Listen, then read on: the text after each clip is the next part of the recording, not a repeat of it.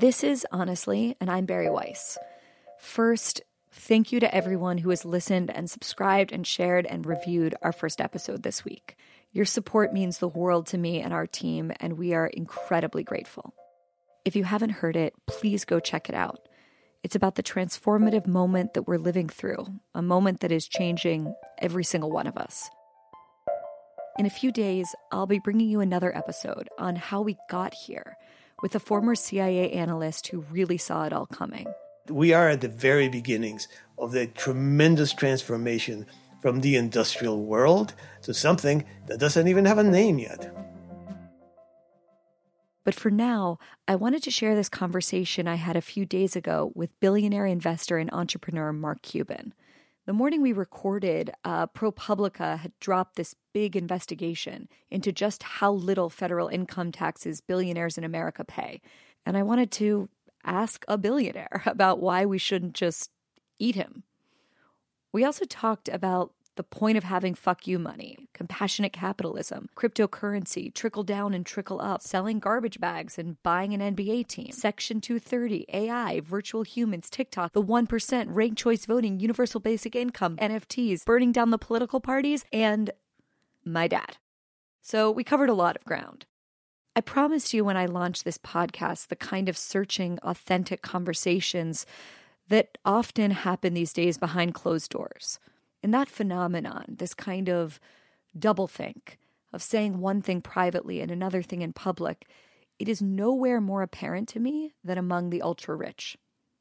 Now, on the one hand, it makes sense. They have the most to lose. On the other hand, isn't this exactly what having money and power is for? The ability to say what you really think, the ability to take that risk? And I can't think of a subject where the stakes are higher and where the gap between what people know is right and what they do in the name of the bottom line than the subject of China. All of these American corporations, Apple, Coca Cola, the NBA, you name it, they pride themselves on words like diversity and inclusion and justice. And yet they are struck with a curious silence when it comes to the subject of the Chinese Communist Party and its ongoing genocide against the Uyghurs, among so many other abuses. I pressed Mark hard on this topic, and it was definitely the most heated and the most important part of our conversation. One of the many things I enjoy about Mark is his unsentimentality and his lack of nostalgia. He's obsessed with the future and with new technology. Where I feel fear and trepidation about how they're changing what it means to be human, he mostly sees potential. I'm excited to share this conversation with you, and we'll be back in a few days' time. Here's Mark Cuban. Mark Cuban, welcome to the podcast. Thanks for having me, Bari. Appreciate it. So before we get into it, Mark, I, I just need to ask you a really hard hitting question, which is who is a tougher boss, Mark Cuban or Merle Monsine? so, for those who don't know the name Merle Monsine, this is not a famous billionaire investor you haven't heard of. It was Mark's boss at a summer camp, a summer camp uh, in Morgantown, West Virginia, um, called Emma Farm, now called Emma Kaufmann, where many people that I love went. Uh, many people from yep. Pittsburgh, which is where Mark grew up, including my dad, who worked with the horse guys. And I think, Mark, yep. you were the assistant maintenance man, not even the maintenance man. Is that right? yeah. I, was canteen one year and assistant maintenance guy the other year, um, my freshman and sophomore years in college. So I kind of want to start there because for most people who encounter you in the world, you're Mark Cuban, you are Dallas Mavericks, you are Shark Tank.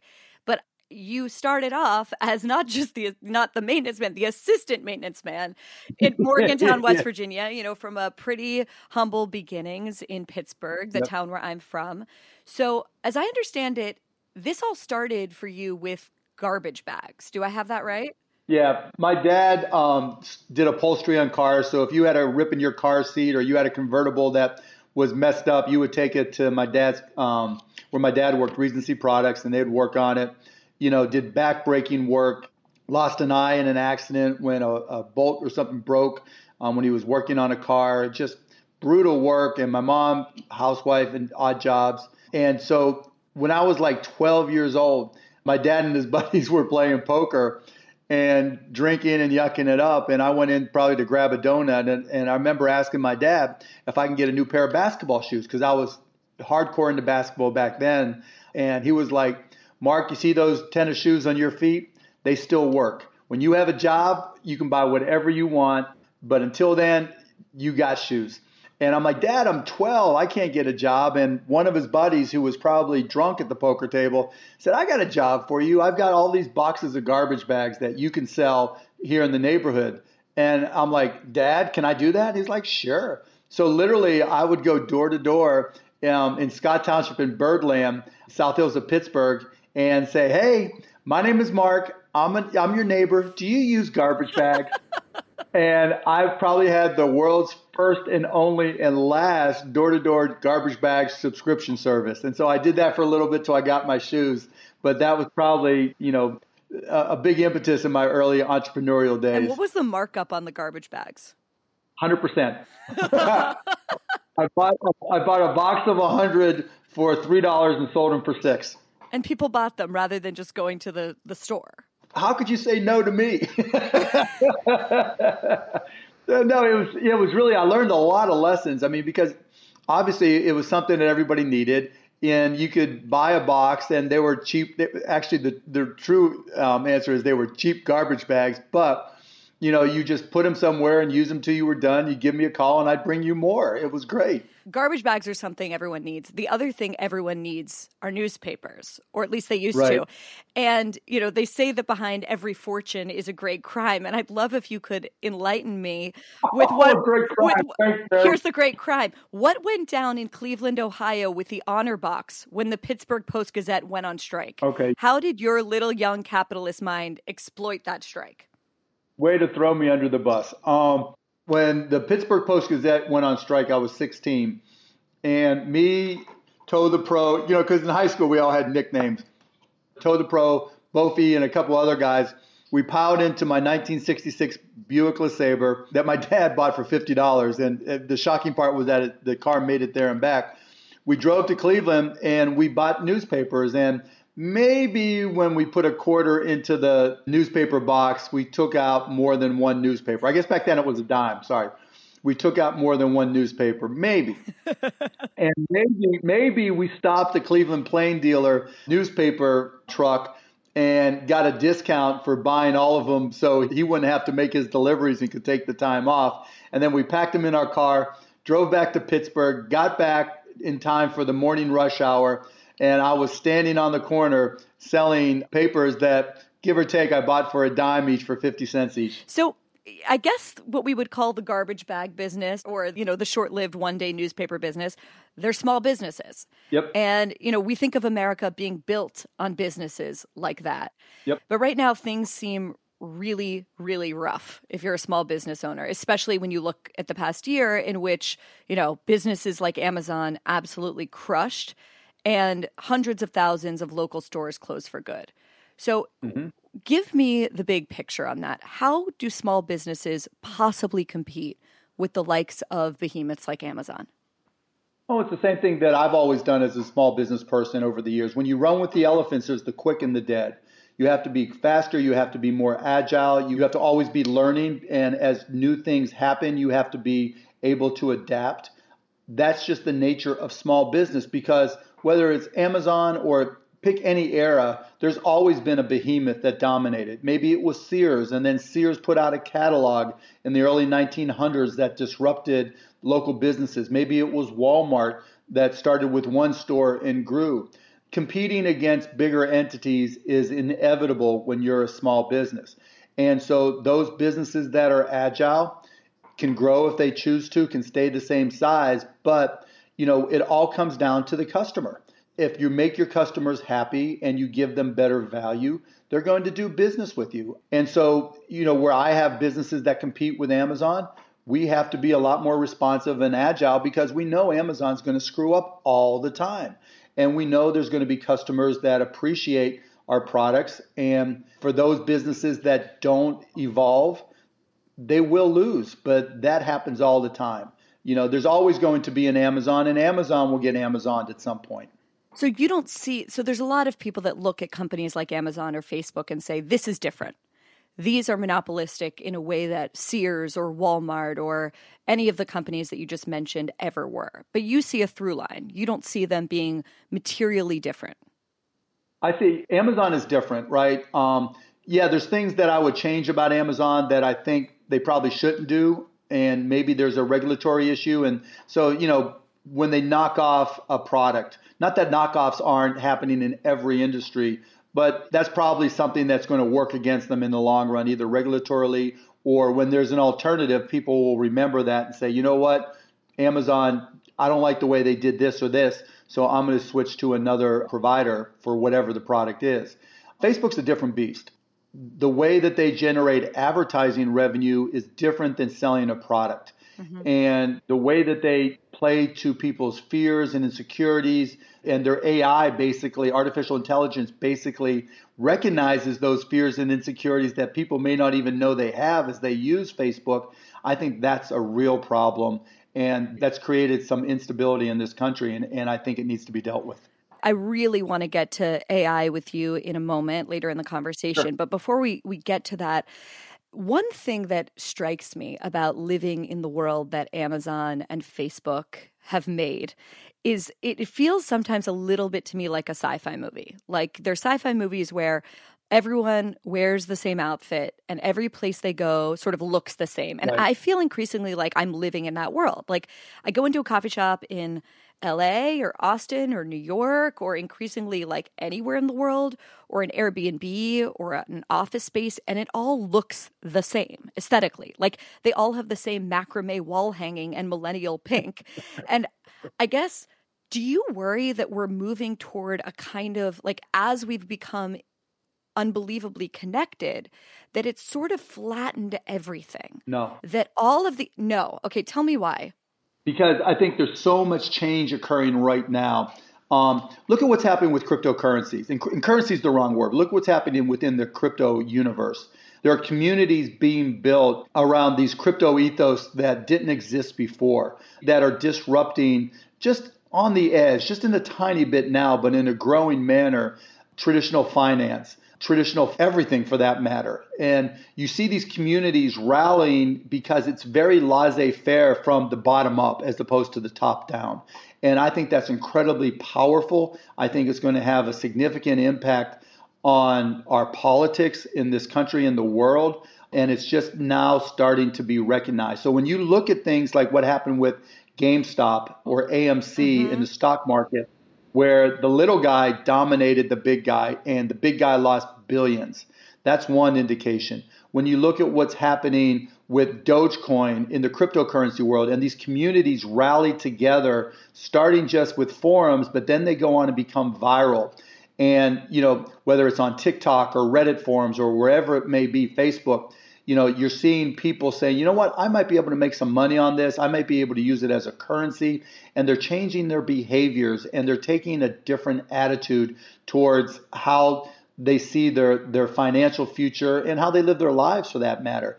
So I think that homogenization probably was happening, but these communities that are unifying themselves around financial gains and financial goals is significant. And I really truly think it's changing the world. And if you hmm. start digging into cryptocurrencies, there's this thing called DAOs, DAOs, distributed autonomous organizations, where rather than these new entrepreneurial businesses being set up as traditional companies where entrepreneurs get the majority of stock and maybe they give some stock to employees, what happens is they're using tokens that aren't equities, they're not stock, but they're enablers. And with tokenomics, the, the way the tokens are distributed, nobody is allowed to have more than 50%. Because by design, they don't want control going into you know one person or a few people's hands. They want the control to be defined by the community. And you're starting to see these types of organizations really become financially successful and the gains being split by all the participants. And the more you participate, the more you contribute in the community, the more money you can make. And that bottom up approach is so game changing different that it's only going to expand. And the cool part about it, it's very far left progressive because it's bottom up, but it's also very laissez faire because it's very entrepreneurially driven. So, one thing that interests me about AMC and GameStop and the examples you're pointing to is is that they're super shaped by virality and this idea of going viral. And in a way, at least in my mind, and you'll tell me if you think this is a tenuous connection, you sort of set that in motion with broadcast.com, which was this early business of yours that pioneered live stream. Right. And it Yep. feels like to me, we live in a world now where everything is live streamed. And it went Yep. from, you know, we can live stream this Indiana college basketball game to we can live stream this Victoria's Secret event that before maybe only rich people can see. But now, like, wow, I am getting told by a 19 year old TikToker, you know, that I need to go to Starbucks and order this ridiculously complicated drink order. And I find myself doing it. And then I'm streaming myself getting the drink order. And it's like, Yeah. We're all sort of living in our own, not to sound too stonery, but like our own self produced reality show. And I wonder, Yep, like, our own simulations. Yep. our own simulations. Do you think of yourself as having played that role, or maybe to put it in another way, as having unleashed a kind of monster? Absolutely. because that was the mission. The, the mission was to stream everything live and then make it available on demand. Remember, this is 1995, and I can't tell you when we started talking about, you know, calling it netcasting or internet broadcasting back then, people just laughed at us. Oh my God. It was like, wait, you want this thing called the internet, and I have to get a, a dial up modem. I have to buy a uh, subscription to a dial up internet provider. I have to download a TCP IP client. I have to download this media player. Then I have to find your website. Then I have to connect to this this batch file. Then I have to hope the stream works. and you want me to go through all that instead of turning on my TV? Are you fucking kidding me? They all thought I was crazy. And but we knew that things would get better, faster, cheaper, and simpler. So when we first got started, because it was so bizarre and different, we started with sports because people wanted to be able to get out of market sports. So if you're a Pirates fan, you could get the Pittsburgh Pirates baseball team games live around the world. And that was a big driver of participation. But we also streamed weddings. People created their own comedy shows. Anything that people would allow us to live stream, we streamed. We didn't care what it was because it was the ultimate long tail. And we knew that over time, the technology, as I said, would get better, faster, cheaper. And obviously it did. And, and it was just a question of time before it became mainstream. Do you re- have any regrets about the world that you've unleashed in that way? Like the fact Oh, that, no, not. No, no. Look, you know, it wasn't like if I didn't do it, someone else would, wouldn't right, have done it. right. Um, technology marches on. You know, my dad used to say all the time, you don't live in the world you were born into.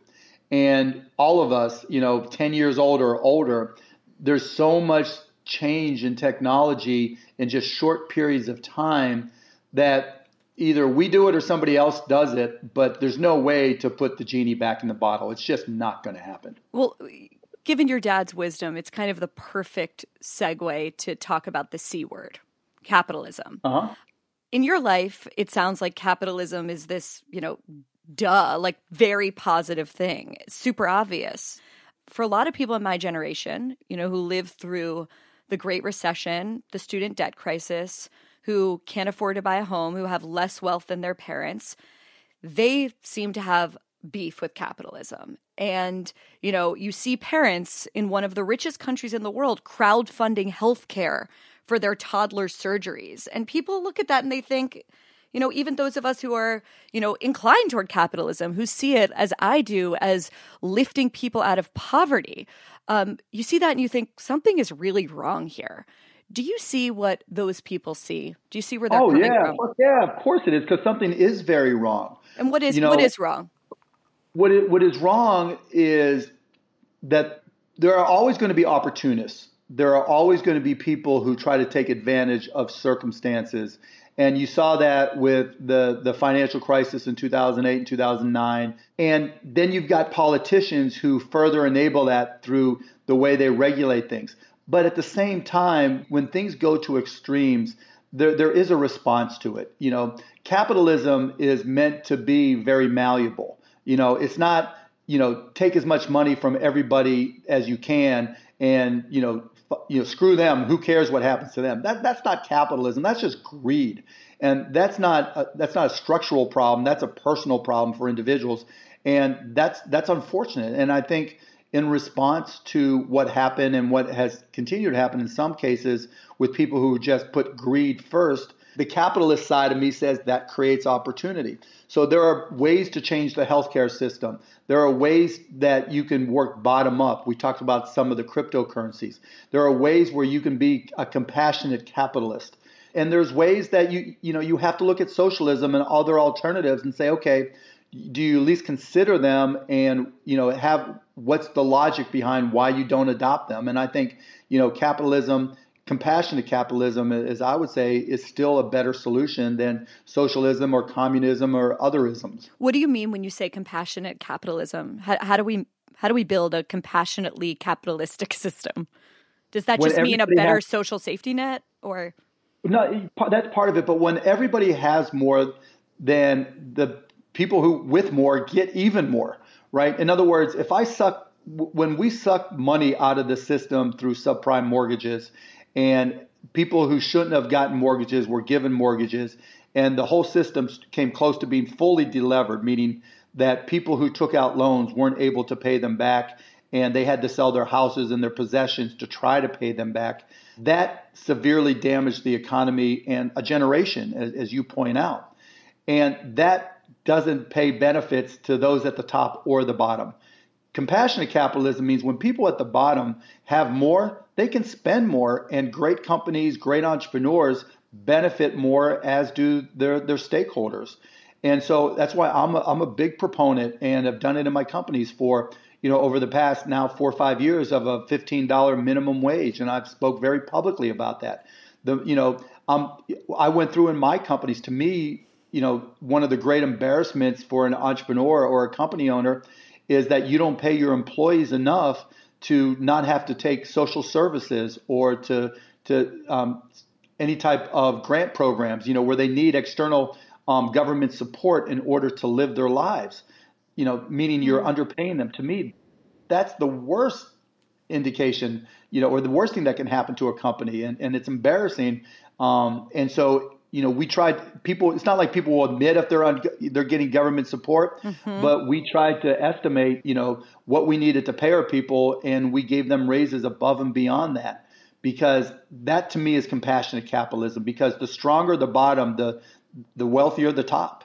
Everybody gets the benefit. So, where as AOC is called capitalism irredeemable, you're saying this competitive system is still a net good. Yes. But those that are involved in it need to remain need to make sure that the people at the bottom are cared for sufficiently. And, you know, you have people like Andrew, you know, some people are arguing like you for the $15 minimum wage. Others have other solutions like Andrew Yang arguing for universal basic income. I'm just so right. curious. What do you think about that? You know, I like UBI for caretakers, right? If you are a caretaker for your parent or for a child, yes, I think it's a strong fit there. I think it's a disincentive in a lot of respects but it, really comes down to how much. You know, there's plenty of examples where people are getting $1,000 or $1,500 in UBI, and they point to those examples of those people still work and continue to, to be productive. I'd rather see a, a guaranteed job program where people have that option other than caretakers, as I just mentioned, but there's a job available to anybody who needs it. Mm-hmm. You know, there's plenty of things that we can do as the government that create jobs, particularly when unemployment gets to record levels. So I'm not generally in favor of UBI. I am generally in favor of a federal job program when a, a transition, let's call it a transitional federal job program when when unemployment is high. Let's go from the talking about the people at the bottom who need UBI, need a $15 minimum wage to the people at the top. Mm-hmm. One of the things that I think feels so just honestly bad right now in American life is the fact that 1% of Americans hold more wealth than the bottom 92%. And yep. the 50 richest people in this country own more than the bottom 165 million people, and that's staggering. Yep. So ju- just today, as we're recording this, ProPublica just began releasing the the tax secrets. I'm sure you saw it of of the wealthiest people in the country. And you know, just just to choose one or two data points, Jeff Bezos paid nothing in federal income taxes in 2007 and 2011. Elon Musk 2018. And other years it was Michael Bloomberg, George Soros. I- I'm just curious, what do you think of that report? Do you anticipate that you're going to be a part of it? I mean, I think it's very misleading. Um, I think the misleading part of it, there's a difference between income and net worth. If your house escalates in value significantly, you probably didn't do anything to increase the value of your house. It just grew because of demand in the marketplace. Maybe you lived in the right spot. Maybe there was a change in the area you lived in, and prices escalated. Based on Pro, um, Publica and what they wrote, everybody whose house goes above a certain valuation um, should pay taxes on that valuation. Now, most people don't have the liquidity to pay those taxes. It's not like paying, you know, your property tax at two percent, you know, with with a threshold limit, you know, and so what pro um, I can't even pronounce Publica said, you know, basically was because stock valuations went up significantly, not because of anything those companies did, Amazon or any of them for that matter. Those prices and those valuations and even housing prices have gone up significantly because in a response to the pandemic and the risk of an economic crash, interest rates went to zero. And when interest rates go to zero, you get appreciable assets appreciating faster and to extreme levels. And so while those those you know the amounts that were published are staggering in so many respects and the data you you refer to is correct and it's also staggering. It's it's not money in their pocket. It's mm-hmm. not like okay i can go spend that money. They have to sell their shares of stock first and chances are the minute they sell them the value of those things go down significantly. That's part 1 part 2 when interest rates go up those valuations those share valuations are going to go down fast and they're going to go down hard. And if you pay taxes on those, then all of a sudden, okay, are you going to rebate them back? Mm-hmm. You know, because let's just say, you know, Jeff Bezos' stock is valued at a trillion dollars and you tax him at 1%. And that 1% of a trillion dollars is $10 billion and you force him to write a check for $10 billion. Well, now he's got to sell some of that stock. Okay, so be it. But then let's say interest rates, because the, the economy overheats in response, goes up go up to 10%. And the value of a stock goes from 1 trillion down to 1 billion. It's happened before. Now all of a sudden he's written a check the previous year or 2 years ago for 10 billion. Now he's worth a, a billion and does the government refund the delta since you use valuations based off of just, you know, mark to market pricing? There's all kinds of intricacies Look, okay, okay I'm so, the luckiest motherfucker in the world, right? I have more money than I ever possibly dreamed of. Do I have more money than one person deserves? Probably, right? Can I make all kinds of excuses for what I'll do with that money? Yeah, but the reality is nobody's entitled to all this. It takes luck to get to that amount of money. And I'm, you know, like I said, I was plenty lucky because the stock market went to extreme highs and I was smart enough to protect it rather than be greedy and think it's going to keep on going up. But the, the point I was getting to, if I'm worth X billions of dollars, I don't have that in cash. I might have just a small percentage of that in actual cash, and the rest is in investments and companies and entrepreneurs that I've invested in, in programs that I've invested in. And so if now all of a sudden, you know, you're taxing me on my net worth, I'm going to have to sell things. And that may not be bad to 99.98% of the population, but it will change the economics of taxation and the valuation of the assets that people have. And so it's it's it's a tricky formula. It's a tr- it's it's it's difficult to try to find the right solution for that. Mm-hmm. And so you know, when, when Elizabeth Warren talks about wealth tax, it's not that I'm against taxing me more, right? I paid 29%, I think, last year in income taxes and 19% the year before. You know, I'm not opposed to paying more in taxes at all. But I think, you know, in terms of regulation, you want to build from the bottom up Because the other thing that we know, no matter how much you take from me, Jeff Bezos, or whatever, mm-hmm. putting it through the government, by the time it trickles down to people who need it, most of it's gone. So, so just to just to put this in the plainest language possible, uh-huh. you're saying that what looks like a great injustice, what generates all of these outrage headlines, they're actually part of just a much more complicated story about how the ultra rich go about managing their massive wealth in our current regulatory system. Yeah, I wouldn't even say how we go about managing our massive wealth. I'm just saying a lot of it's just contextual and circumstantial, right?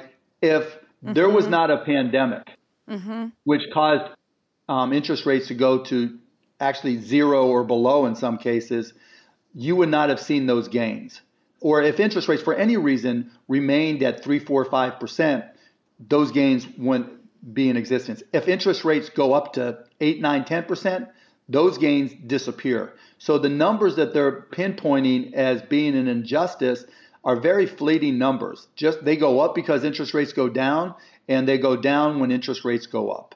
And so taxing them creates other types of problems that are that create a situation that's not sustainable. And, and let me add to that again that just extracting that money from us, and again, I'm, I'm not against paying more taxes, and I've said this many times, is not necessarily going to help anybody at the bottom because the efficiency of the government getting it there trickle down is very difficult. Trickle up works, right? Trickle down does not work. And I think the real response of it should be how can we get appreciable assets into more people's hands? Can we regulate so that people who work in companies that go public, you know, there's a ratio between the amount of stock that the CEO is granted or the C-suite is granted and the amount of stock that every other employee, you know, from the least paid hourly employee, how much stock do they get? So that when interest rates go down, they benefit as well you know, whatever the percentage of income, and again, I've said these things many times. Yes. Whatever the percentage of the income um, that is assigned in stock allocations to a CEO, that percentage of income in stock alloca- allocations should be assigned to the employee earning the least. Because when you give people appreciable assets, as these things evolve in our economy and the global economy, everybody benefits at least proportionately the same you know, in my companies, everybody that I've ever started, everybody's gotten stock. And every time I've sold a company, they've benefited proportionally. They didn't have as much stock as I did because I took the risk up front or invested my money up front. But all the employees got shares of stock. 300 out of 330 employees at broadcast.com, when we sold it, became millionaires, many of them earning $10 an hour. Um, and so it's something that I did in practice, and I think it's something that works it's not about tearing down, it's about building up. And we can't look at the government as being efficient in how they transfer wealth. We've got to find better ways and look at the things that made people like me rich and make those available to people at the lowest pay levels so that they can increase their net worth and so they don't face the same challenges and risks that your generation is. So obviously you're one of the the leads on one of my favorite shows which is Shark Tank. And I've heard uh-huh. you say that one of your main goals in doing the show is educating people about finance. Yep.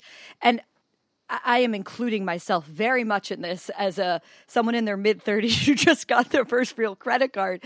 Like the financial literacy in this country is so poor. Okay. Um, yeah, I would just love to hear you on quickly because there's so many things I want to get to. Sure. What are the top three things that individuals can do for themselves right now when it comes to basic financial literacy and making smart decisions with their money? Number one, pay off your credit cards because your credit card company, once you go past 30 days, is going to charge you an obscene amount of interest and you only lose. You can't make that amount of interest fast enough. You can't earn enough income fast enough to pay off those bills. And I know that's easier said than done.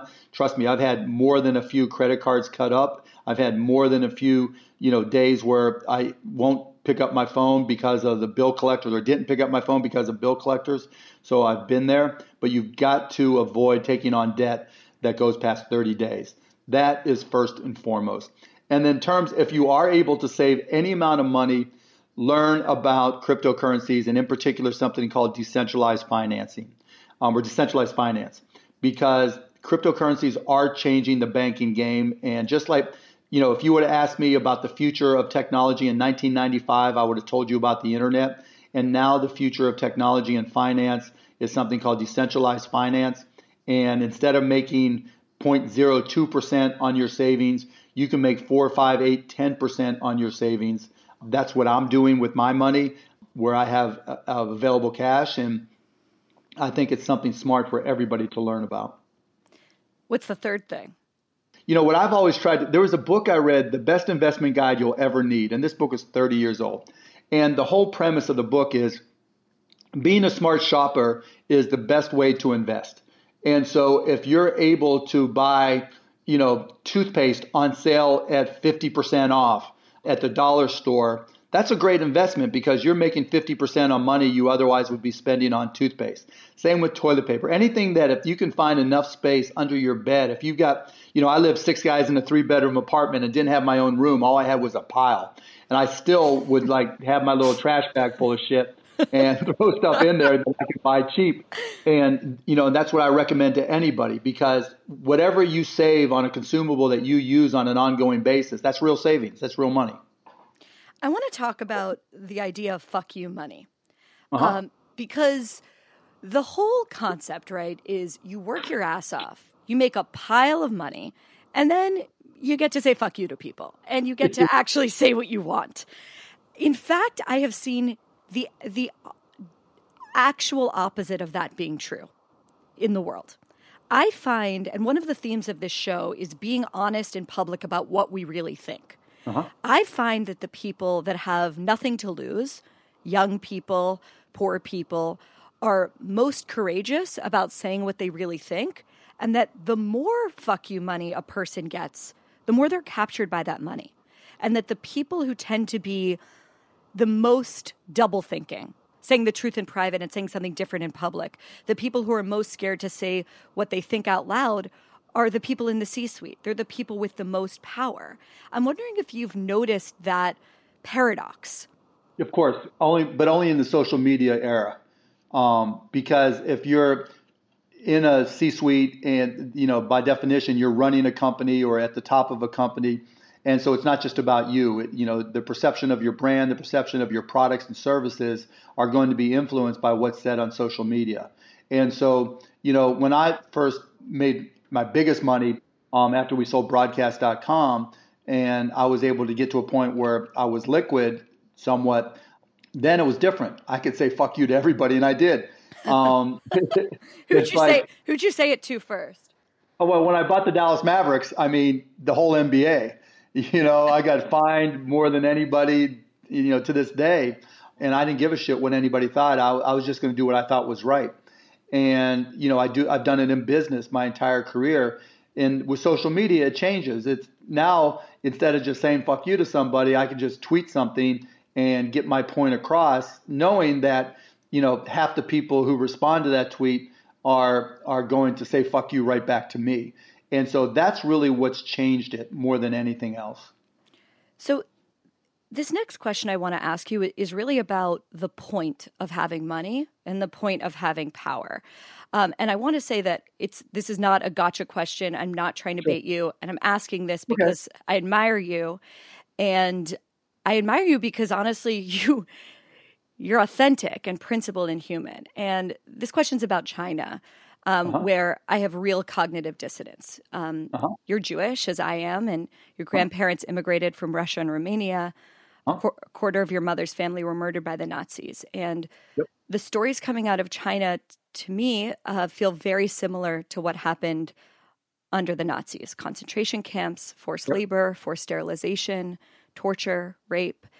And the NBA, and they're not alone, it's so many other American corporations are the same, are making hundreds of millions of dollars from the Chinese market. And I would argue that the league has made it impossible for anyone associated with the NBA to speak out about these atrocities being committed by the Chinese Communist Party. And and the reason for that is obvious. It's because they don't want to lose the market.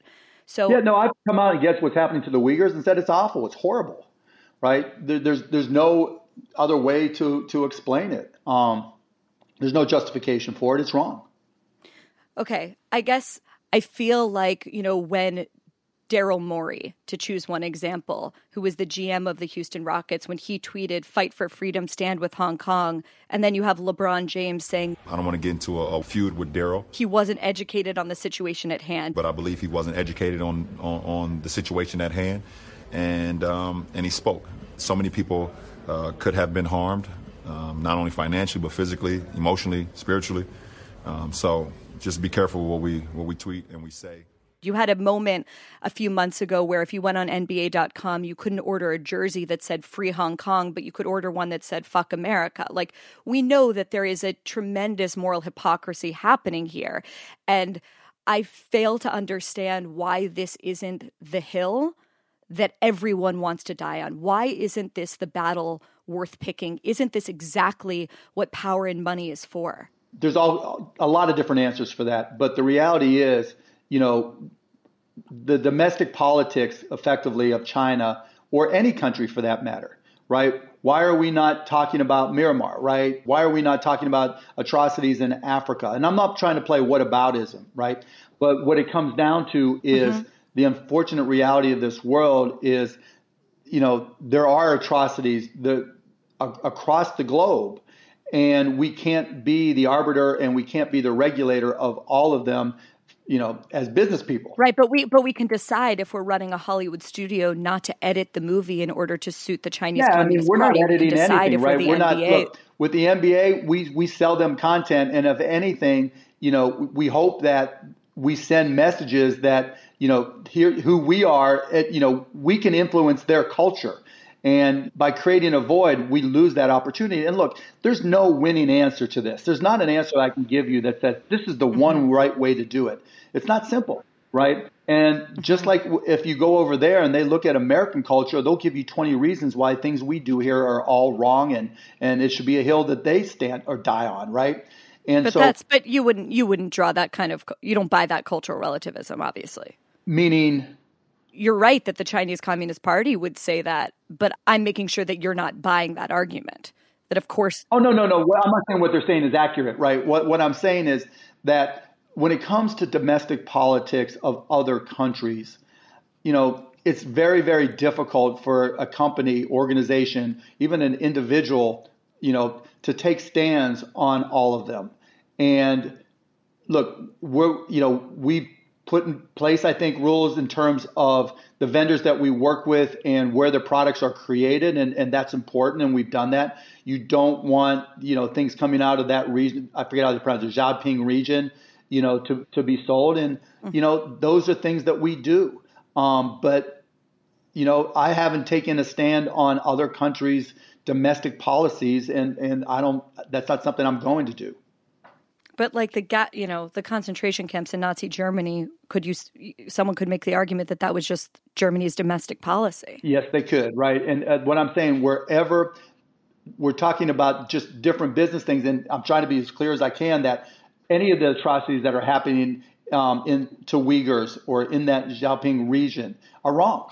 And the question then becomes, as a country, what steps do we want to take? Because do we intervene? That you know, I don't know. You know, do you attack China? I, that's not a question for me to answer. You're right. I, I, guess to me, the answer would be put as much pressure economically, morally, rhetorically, diplomatically as possible. And it feels like we're so far away from that. I mean, the Olympics in 2024 are going to be in Beijing. Yeah, I mean, right? That's yeah. Again, I, there's there's a lot of ways that you can try to discuss the question, but how do you really affect change? you know, there's it's like talking about Amazon, right? In some respects, and mm-hmm. not, I'm trying not trying not trying to compare Amazon to China, but you know, you're pissing in the wind at certain levels, and I get that if you want to aggregate um, impact, then there's a it's important, but there's different ways to do it, and there's diplomatic ways to do it, and there's stronger ways to do it. But we have to come to an agreement as a country to do those things in order for them to have impact. And just despair right. approaches, right. I don't think really gets anywhere. Um, well, I, I don't think it's despairing. I think it's saying, you know, we're not going to, if we do nothing, if we accommodate the Chinese Communist Party, as you know, there was an incredible story in the Times a few weeks ago about Apple. Um, like if we accommodate them, then lack of change is a foregone conclusion. Um, I guess one last question on China, and then I really want to talk to you about crypto is the idea about policy vis a vis China, especially when I worked at the Wall Street Journal editorial page, was this idea that by liberalizing economic policy toward China, that somehow free people would follow free markets. Right. That inevitably, you know, the trickle down effect of capitalism is something akin to liberal democracy. That's turned out not to be true. And I guess are you surprised by how how that has played no. out? And did you used to believe in that wisdom too? You're not. No, do I did I hope it would work? It's like anything else. You try it and either it works or it doesn't work, right? And and so would I would I have hoped it would work? Yes, of course. Um, but China Inc. being run the way it is, basically as a corporation, um, you know, they know how to compete they do a better job of planning and, and they're smarter than communists were in the past. And so we have to recognize that and compete accordingly. And so, you know, we have to recognize that they've got plans for artificial intelligence and they have plans for their economy. They have plans to try to dominate globally. And we ha- as a country have to find ways to compete with that. Otherwise, we'll find the sphere of influences have, having shifted dramatically. And that's just the reality. Well, let's talk about the future because I'm really scared that China's going to own it. Um, and your job, one of your key jobs, I think, is is to see the future, to make bets on it. I'm curious about what your big bets are right now. It sounds like obviously I know that cryptocurrency is at the top of that list. What joins crypto? Well, first, let me add the second thing is artificial intelligence, and that's going to drive everything because that has military implications, that has economic implications, that has healthcare implications. It's it's the fundamental competitive tool that we need to be better at China than that we need to be the best in the world at in order to um, continue to be the strongest country in the world economically and militarily. And I think that's a good thing. And so we need to invest heavily. And we, you know, I don't think the Trump administration fully understood it. I think the Biden administration is certainly getting their arms around it, but we're still not dealing with it from an educational perspective. And we need mm-hmm. many, many more engineers. We need many more AI literate people. We I started um, the Mark Cuban AI Boot Camp, where we go into underprivileged schools and we put on classes, or we don't go, we put on classes for kids from underprivileged schools to teach them about AI and try to get them excited about it.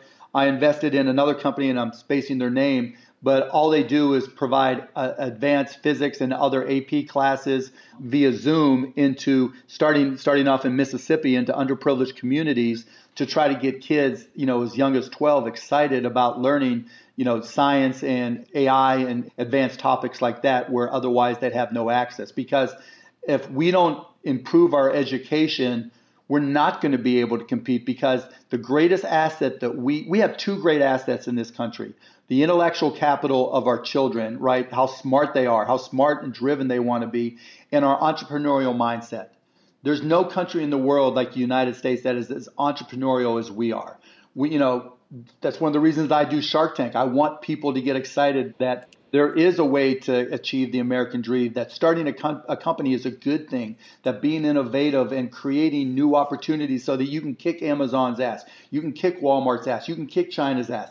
Those are all good things, but they all start with education first, middle, and last. And so that's how we are going to compete. And to me, those are the things that we really need to, to stay ahead on. Ugh, okay, there's so many things I want to ask you about education, um, but I, I, know that we're tight okay. on time, I'll so I want to stick to. You keep on going. I'll keep on going for you, Bari. Oh, you're so sweet. I want to. I want to stick. Well, okay, just one question on education. Uh-huh. Like that all sounds amazing, and then I think about the past year, and I I feel like I want to laugh, cry because, you know, the idea of like poor kids in Mississippi learning about AI and programming and coding sounds unbelievable. And then you look at the rate of literacy in this country yep. and basic math in this country. And the fact that, you know, the teachers' unions control these schools. Um, and I think that if any group was more um, beclowned this year, it would be them. So I, I guess I'm, you know, the big picture question for me is is one about school choice and how passionately you feel about that issue. I'm not passionate about it one way or another, honestly. It's not something I've really delved into. So it's, it's not that I don't care, it's just that I'm not very literate on it. But I do, I am very passionate about childcare and childcare support services and preschool and making sure kids don't go hungry because if they're not if they're hungry, they're not going to learn. If they're living in squalor, they're not going to learn. I started the Mark Cuban Cost Plus Drug Companies. First time I've ever put my name on a company. And effectively, we're going out starting with generic drugs, sourcing them and manufacturing them wherever we can and selling them at cost plus 15% and being fully transparent on all our costs. And I mention that as it applies to kids because the first drug that we chose was a drug called albendazole, which is the, the response for hookworm and all these different worming diseases. Mm. And those are prevalent, shockingly enough, still in rural Alabama and rural Texas. And kids get them because they're walking in sewage where they don't have appropriate sewage in their homes or the Boys and Girls Club, wherever it may be. And so we're mm-hmm. providing it for free to them.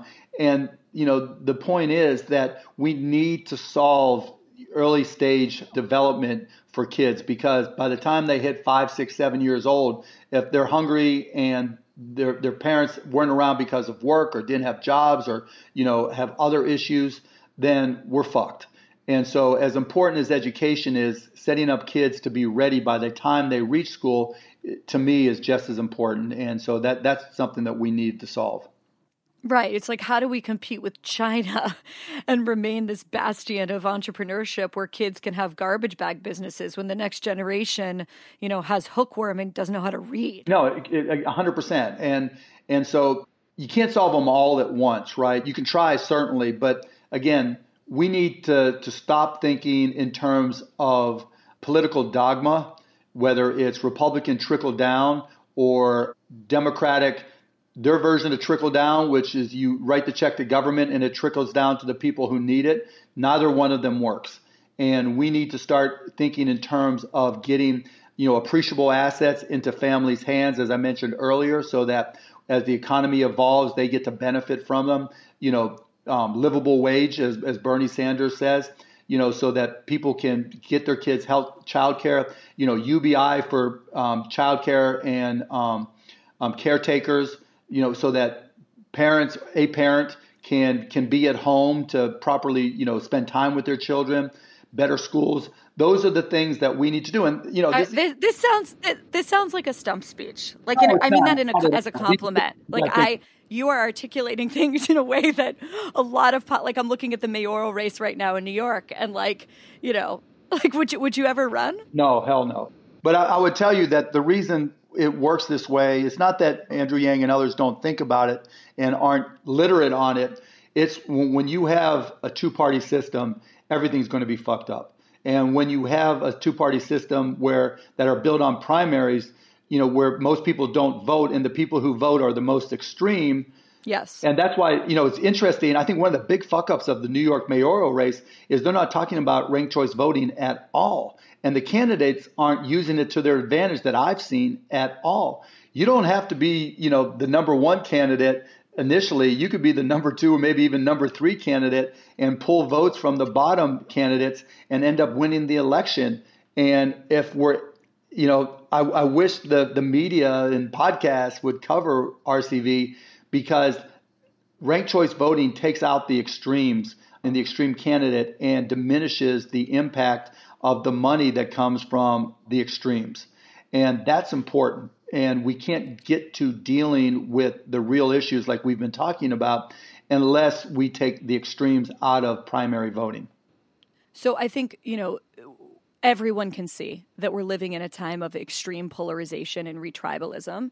One of the drivers of that is primaries. The other driver of that, I think, is social. And many people, you know, I think rightly blame the algorithm, right, all the time for fomenting the kind of outrage. Like it feels like we're in this perpetual outrage cycle. Yep.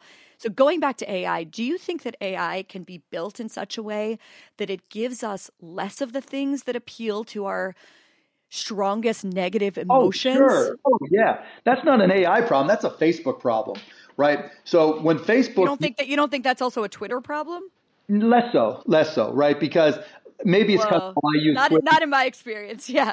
No, it's not that Twitter can't be brutal, right? I mean, absolutely brutal. I've been doc. I mean, all the worst of the worst of the dregs of the worst have attacked me on Twitter in huge numbers, right?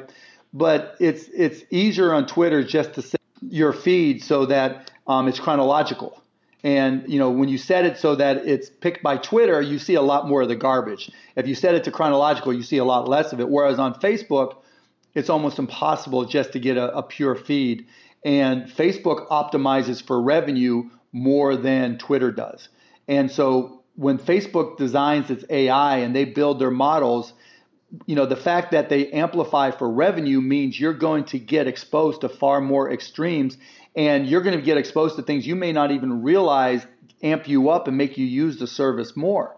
And I, I truly believe that there should be no Section 230 protections for any amplified posts. Mm. Meaning, if something is artificially amplified um, for any reason, that means Facebook has made the decision to amplify that post via artificial intelligence. Interesting. You should get no Section 230 protections. If it's just chronological, go go for it. That's that's a really sophisticated, nuanced answer. I'm curious what you think about the idea that Clarence Thomas floated in that recent decision about thinking about companies like Facebook as something more like common carriers or public utilities, no, an idea that's been amplified by people like David Sacks. No, yeah, not no, they're not. I mean, and that that shows the lack of understanding of what's going on with artificial intelligence. They're not common carriers, not even close. You know, Facebook is ripe for disruption. You know, they're not. They've survived. I don't know, 16 years. You know, who knows how long they'll last. But there are issues with scale when you're being protected on posts that are not supposed to be protected if you influence them in any way, right? If you act as a publisher in any way. And and so those protections need to be taken away, and that changes fundamentally what Facebook is able to do there are all kinds of theories, uh, and a lot of smart people love to say, you know, if we only fixed X, everything would get better. You know, for some people, it's racism. For others, it's the media. For others, wealth inequality or wokeness or political polarization. Um, if you, Mark Cuban, very powerful man, could wave a magic wand, a wand maybe that you already have, and correct a single problem, which one would you choose? I mean, if I was going, it's a long list, obviously. Um, you know, healthcare should be at the top of the list, but to give you, and, and there's things that I've worked on with healthcare, and, and it's such a fucked up mess. Um, but it's fixable. But I don't know that it, it's fixable in concept. I don't know if it's fixable in execution. And the reason it's not fixable is because of our political system. So if I was going to wave a magic wand, I would disintegrate both political parties and outlaw political parties. Interesting. No political parties at all? At all because they have they no longer serve the purpose they once did. You know, in an era where it was difficult to communicate in communities, political parties had real value. But now we have so many options to create community, to create alliances, to you know come together as a group. All political parties have become is a platform for extremism and power.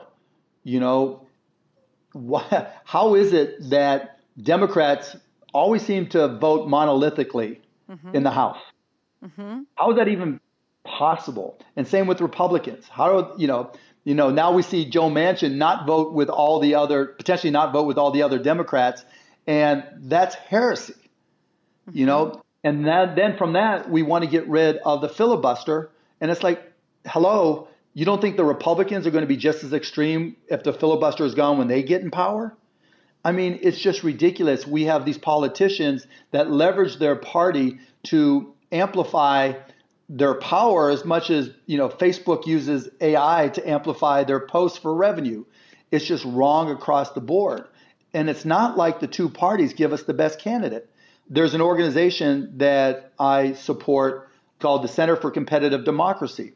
And we've spent millions of dollars, and all we do is work to help independents or small party rep- um, candidates get on the ballot because the Democrats and Republicans, the one thing they'll work together on is to keep third party and independent candidates off the ballots. And it's not like the candidates that the two main parties propose and put up for us to vote on are typically great candidates and they get chosen because they're the best candidate.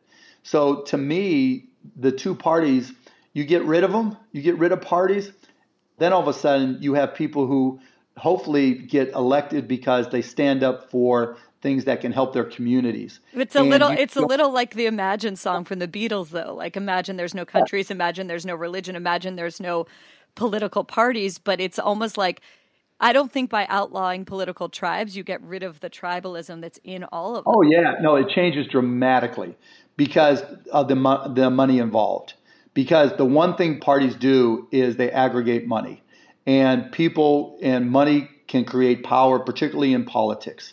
And because so few people participate, and particularly the primary process selects candidates from the extremes, you get rid of parties, you change all the dynamics. And people have to become supportive and hopefully become supportive based off of the idea or the concept or the implementation or the execution of it, you know, as opposed to my team and that tribalism. We don't we don't need a Democratic team. We don't need a Republican team. We don't need a Green Party team. We need candidates that represent their constituents, that will work for their constituents in the country. Before we get to the end, my producer will kill me if I don't ask about two things. Sure. So, first, Mark, one of your recent investments is in something called virtualhumans.org, which I spent a yep. lot of time looking at last night. Crazy, isn't it? it is so scary and freaky and I, I i feel like i'm about to buy all of my clothes based on the advice of a sims so can you explain to people what virtual humans is it, it's it's making the real world partially simulation i guess where you can create synthetic people who take on personalities on social media. And because they're not real people real people connect to them a little bit more easily because there's no consequence you know? There's no consequence of what's going to happen when you see them in real life. And there you know virtualhumans.org is going to create a wide variety of those people and so that people have people to talk to you know or synthetic sims to talk to.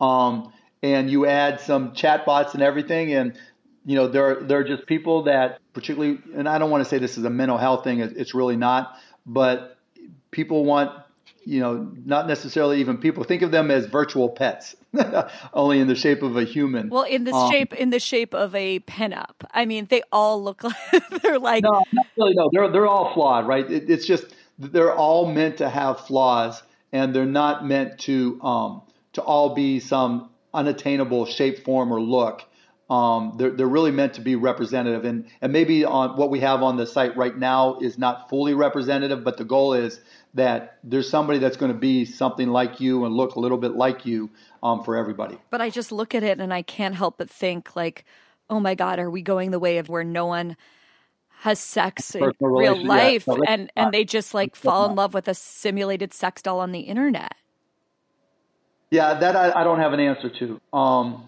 it's going to be weird. There's no question about it. You, you, combine artificial intelligence, you combine the ability to create the seemingly real characters, and you add that to social media where you can script a lot of it. it it's going to be weird. There's no question about it. Okay. And how it plays out, I don't know.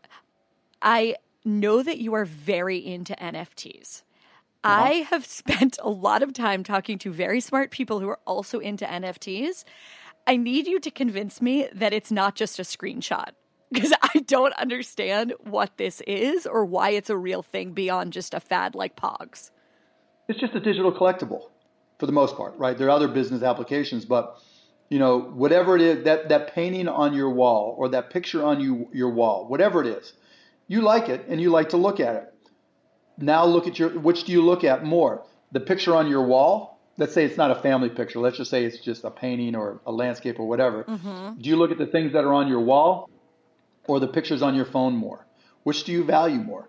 And so with an nft it's just a digital asset that can be collected traded bought and sold. That's all. And do you think that this is going to be something that lots of us are going to get into, or is this going to be a rarefied thing for the people that already have a Jeff Koons statue in their backyard?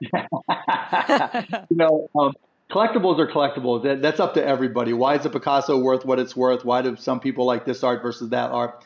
That's just one one application of NFTs. It's, it's really a proof of concept. But look at look at textbooks.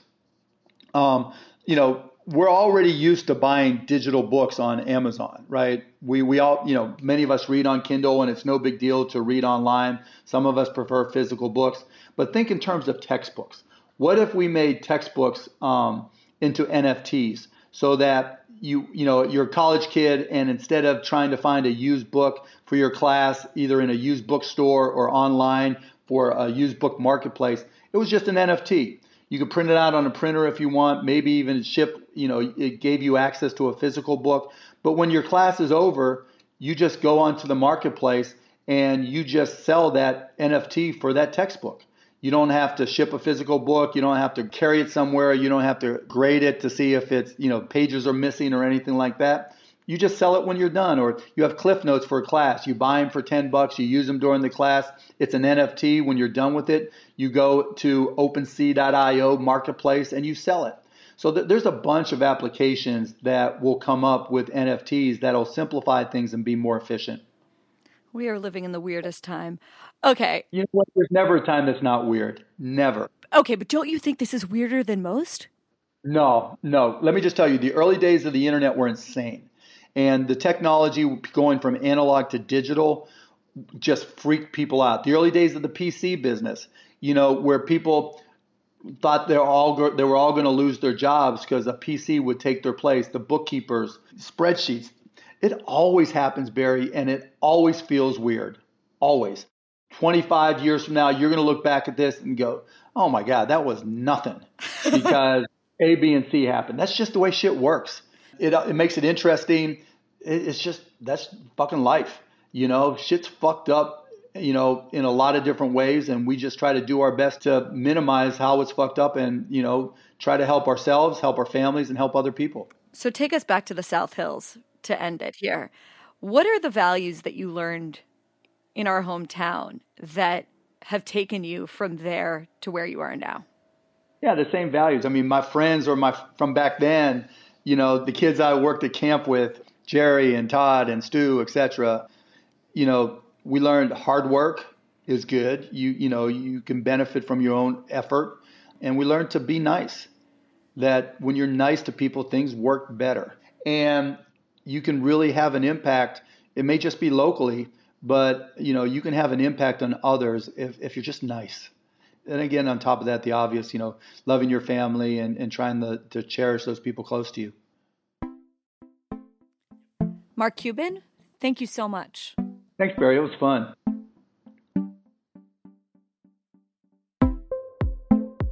Thanks to everyone for listening, and thank you for subscribing and spreading the word. Please keep it up. If you have feedback for us, a tip, or a guest recommendation, and thank you to everyone who sent those in so far, visit us at honestlypod.com. We'll see you soon.